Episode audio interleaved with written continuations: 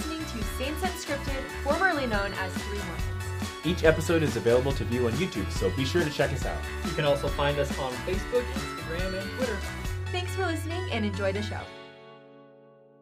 All right, everyone, we are back with Nick and we are talking about pornography. So if you missed the first part of this video, you can watch that first. We'd recommend watching that first because it is Nick's watch it. experience. It's awesome. So click that. It was uploaded today, so you should see them both together.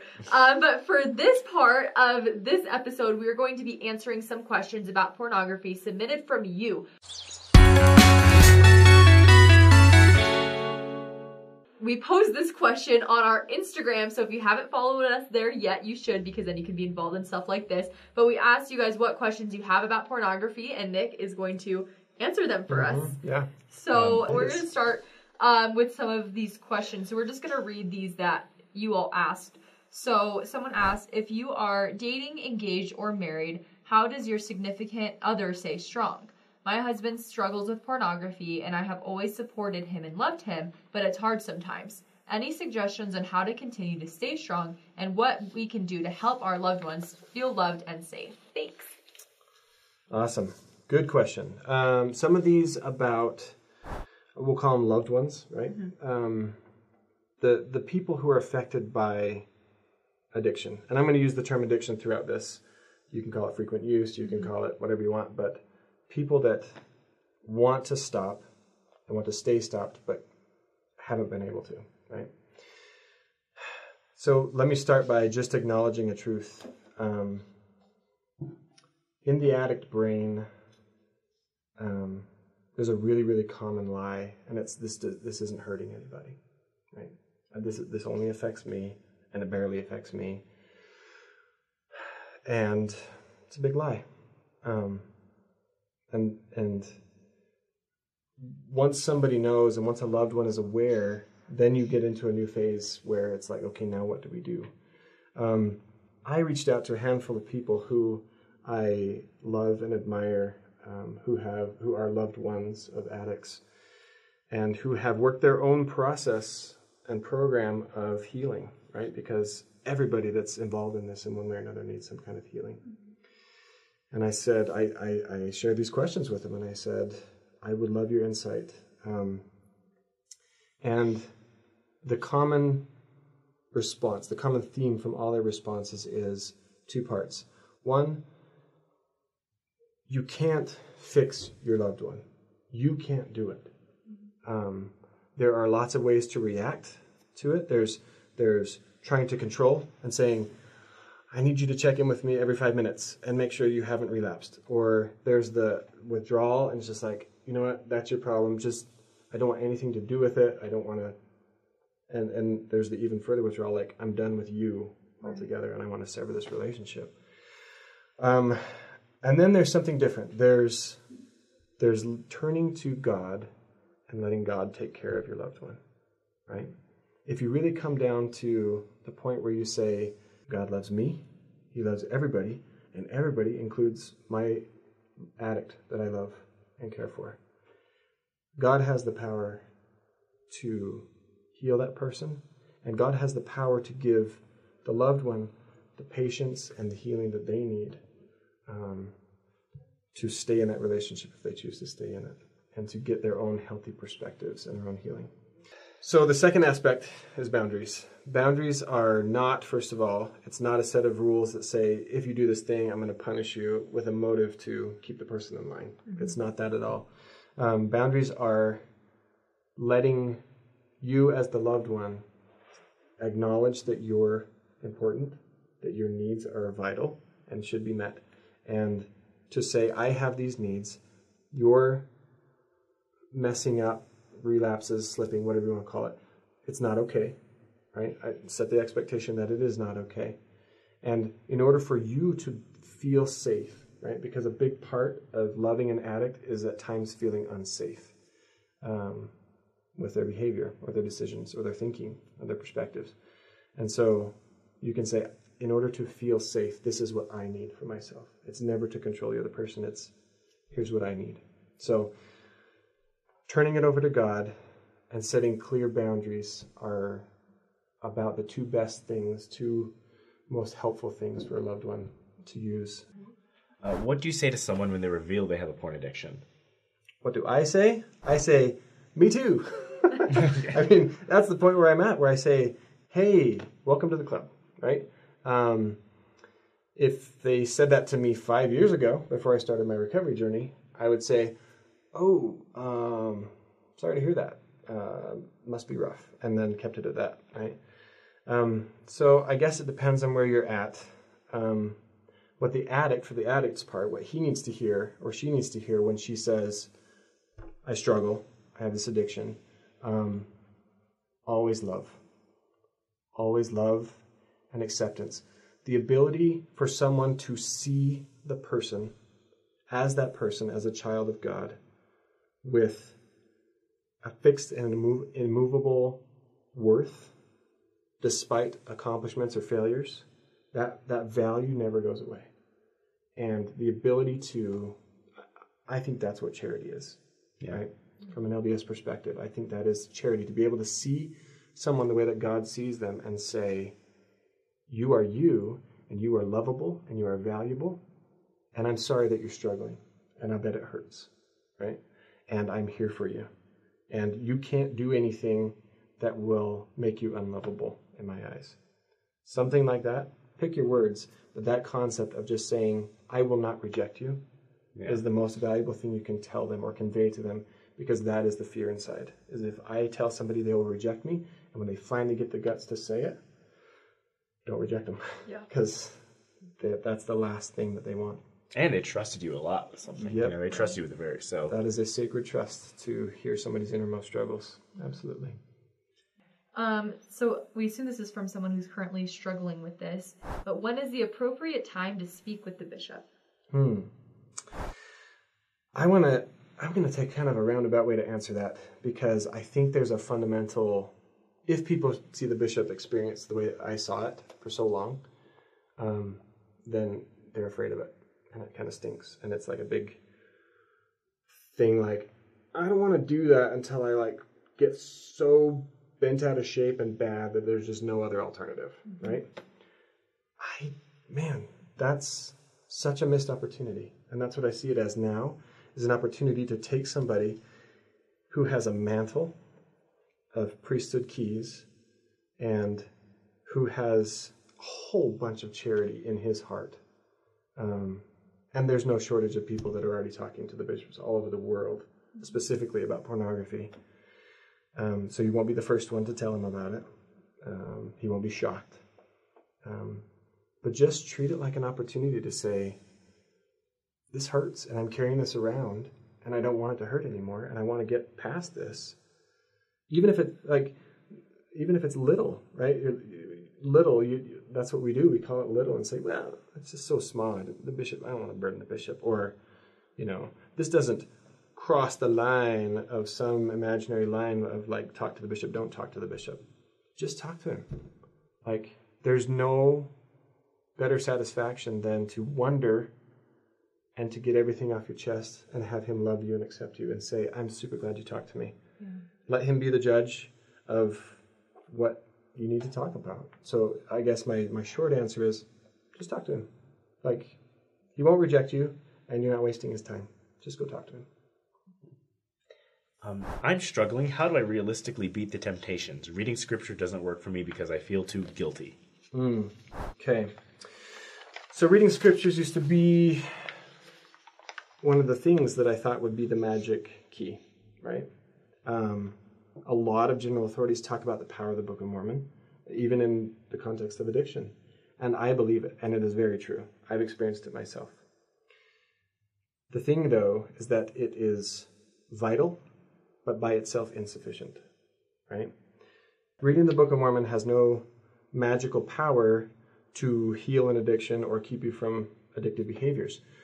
What it does do is it speaks of Christ and it teaches true principles about Christ and his gospel that put my mind and my heart in a certain perspective and mindset that say, I want to draw close to Christ, right? I love this guy that I'm reading about and I want to get closer to him. And when I open myself up to that mindset, then I'm open to a different way to see acting out or reaching out and talking to people about it, right? And that's the power of the Book of Mormon and the scriptures to keep us free from or heal us from addiction. It, it heals that mindset and moves us into the other actions that combined with scriptures lead to healing and true freedom from, uh, from addiction. So this next question says, what can young women or women do or not do to support young men or men in their recovery? Mm. It's a good question, and it comes with a really normal, common bias, right? It says, "What can females do to help men?" Um, and I kind of want to take the lid off of that that bias and just say, um, for all the women out there who struggle, all my sisters out there, it's it's not gender specific. Right. It's common for men. It's very common for men, um, but there's no shortage of females who struggle as well. So we, let's rephrase the question and say, what can people do to help people Yeah. in their recovery, right? Um, it really comes down to love, acceptance, seeing people as people instead of as addicts. Um, I I used to think of it was really hard for me to to, to wear the label of addict for the longest time because I I had this image of an addict that was like this guy in the gutter, dirty clothes, you know, wetting himself, can't keep a job, can't keep his family. And when I when I used that as a pattern, I looked at myself and say, well, I'm none of those things. Therefore, I'm not an addict. So um, I, it's just being able to see the people for who they are, love and accept the person for who they are, and um, show that support through word, action, and and demonstrate that love. How have you seen your relationship with others change while participating in porn? How have you seen your relationship with others change after recovering or going through the recovery process from porn? This is I love this question because I don't get phrasing participating in porn. Like you weren't a porn star. Like well, that's not I, I wasn't, but the truth is, some sons and god and daughters are Yeah. have been right. it's true. Um, I have a, a good friend of mine was an ex porn star. Yeah. Oh. Yeah, they're real people and they have real fears and hopes, just like all of us. And actually, when you humanize the people in pornography, um, kind of takes the, the draw out of it a little bit. But anyway, um, I love this question because it's all about relationships. Um, I mentioned in my story that I was so afraid of being rejected. And so I stayed in isolation. A lot of people say the people think the opposite of addiction is abstinence, right? But the true opposite of addiction really is connection, connection with others, um, because addiction thrives in isolation. Keeping it a secret, not sharing it, trying to fix it on our own is where it thrives. Um, and so my relationships with others while using um, was broken. It was it was unfulfilling. It was I was cranky. I was um, selfish and always expecting other people to change in order for me to be happy. Right. That was my addict perspective of saying, ah, I'm I'm I'm discontented, and if you guys would just do things this way or be this way, then I could be happy. Or if traffic could be this way, or if life could be this way, I could be happy if circumstances would change. And that's really, really common uh, for addict thinking.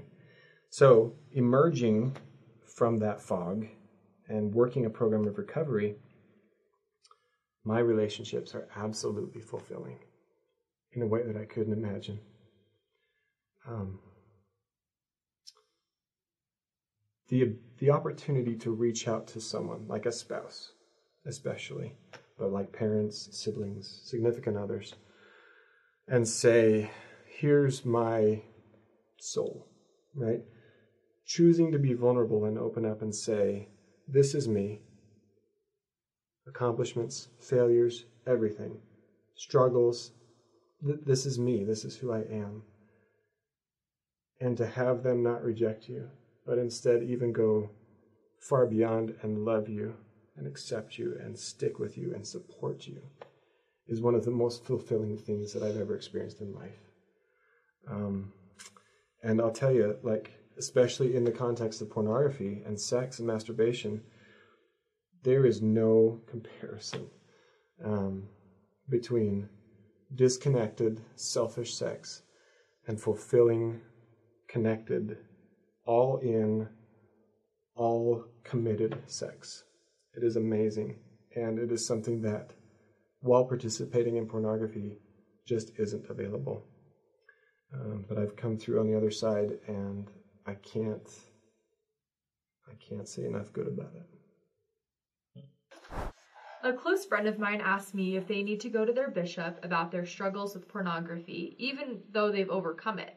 I told them they still did, but they asked why, and I honestly don't know. Yeah, this is good too, and it kind of goes back to the other bishop question, where I just choose to see it as an opportunity now. Yeah. I uh, this is the way I see sin now, even going beyond whether I should talk to the bishop. I used to see it as like I read the scriptures through lenses of shame, right? And it's like you see the word wicked, you see the word bad, you see the word evil, right? And you're like, ugh, I've made poor choices. That's me, right? I'm wicked, bad, and evil. I think the only difference between a, a, a wicked person in the Book of Mormon and a righteous person is their willingness to repent and change. Yeah. Um, and so, what I the way I see sin now is just a missed opportunity to grow into what God wanted me, me to be in that moment, right? When I go and say instead of, instead of like, oh, just forgive me just one more time. I know I've used up all my repentance tokens, you know, and like I've just been so bad. Um, instead of yeah, just just this one more time, just please forgive me.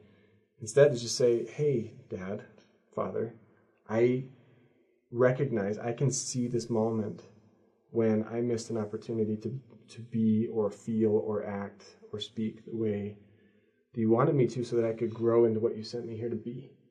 Right? I regret that missed opportunity. Thank you for showing it to me. Help me the next time I have that opportunity. I'm willing to do it. Please give me grace and power to do that next time that changes the way I see sin, and then that therefore changes the way I treat my bishop and see him, right? Instead of saying, I'm scared and I'm not quite, it's not so bad that I need to go see him, it's just like, I just want to counsel with this really, really loving man with priesthood keys. And it's, it's never, that experience has never let me down. I don't understand if you're married, why do you need pornography? Not that they are the same, but the ending would be the same, right? So, I assume they're talking about orgasm, um, which, yes, is the ending uh, typically. But I kind of guess I guess that kind of goes back to the way I described fulfilling connected sexual relationships. Um, there's a there's a term that used to be really common for masturbation. It was self abuse, right? And I really love words. I like I like what words mean, and it's really important to me. So if I look at the word abuse, I look at the root, and it's abuse, right? And ab is like contrary or against, right? So it's using something the wrong way, right? That's what abuse really means. It's like there's a thing, and you can use it certain ways, but if you use it these ways, it's wrong. So sex and sexual climax and everything that goes with it um, can be abused, right? It was never meant for me to do selfishly. God did not create it for that. And when I'm doing that, I'm harming myself, I'm harming my relationship to God, to other people, and I'm missing out on opportunities to grow into what would he would have me be, right? Like we just talked about. So it's not about climax, it's about deep fulfilling connection in relationship. And masturbation will never get you there. Um, and being open and vulnerable and honest with your spouse is the only way to get there, in my experience. Um, and that, that actually reminds me um, in high school, one of our faculty teachers had cancer. And um, we decided, we threw this big uh, event for him where we raised a bunch of money. And it was called Winning for Whitaker. And we all had these bracelets that said, No one fights alone. And that might be the only little thing I've kept from high school. Um, I never really got a yearbook. I don't really hold into shirts. But I still have this blue bracelet with me in my apartment. It says, No one fights alone because I find that it applies to so many things. It applies to depression, um, it applies to self harm, it applies to pornography. Um, no one's ever alone in a battle.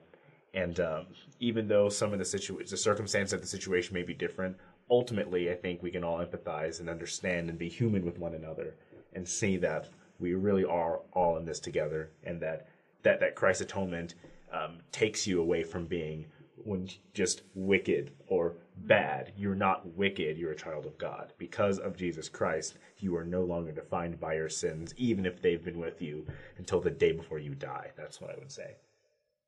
Absolutely. So if you're struggling or you know someone who's struggling, just know my heart is so full and we love you so much.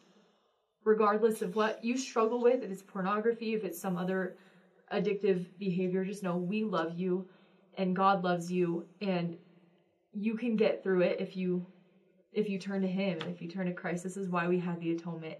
Everyone goes through things in their life that you know they're not proud of, but I just my biggest hope for all of you is that you don't lose that self-worth and just know that you have divine potential and you've never gone too far that Christ will turn you away. There's a big thing that I learned about the difference between guilt and shame. And spiritually, guilt is like putting my hand on a hot stove, right? It's that pain that I feel that says, ah, something's wrong. I should stop doing that thing, right? Shame says, um, you're a terrible person. And look, you've done this thing, and that's just one more piece of evidence that you're a terrible person, right? I can do a bad thing, and being shame centered will say, look how bad you are because you've done this thing, instead of just being guilt, letting guilt do its thing, its God given thing, and saying, this isn't right, and this hurts on purpose. You need Yeah. to address it. So, learning to heal that shame comes from being honest and vulnerable and just opening up. It really starts to dry up, and you start to see things in a new way. Oh Thank you so much. You're welcome. Thanks Thank coming. Nick pleasure. in the comments. Honestly, I'm so grateful that we had you here and just shared everything you've shared today. Hopefully that helped. If you have any other questions, obviously you can feel free to reach out to us. We didn't get to all of your questions, um, but yeah, just reach out to us. I am happy to like if, if they want to comment on and ask a question, I will. If they leave a way to con- for me to contact them, I will reach out to anybody who has questions and wants to talk. Thank you so much for watching this special two-part. Have we ever done a two-part two-parter Yeah, before? yeah, Have yeah. we? Uh, not that. This is the best two-parter we've ever had. But um, Follow us on Instagram, Facebook, and Twitter. Oh, love you guys. I love them. I know, poor me. I'm gonna deal with quick. No, I'm just kidding. The other impression you did of me, everyone was like, that impression was spot on. My voice is like kind of gone a little bit. I was it? sick all last week. I was gonna So- ask you to Fuego Friday. You bet I did. I did go to I Fuego saw Friday. this video of your dancing on your Cut, cut, cut. Thanks for listening. If you want to watch our videos, check us out on YouTube or shoot us a message on Facebook, Instagram, or Twitter.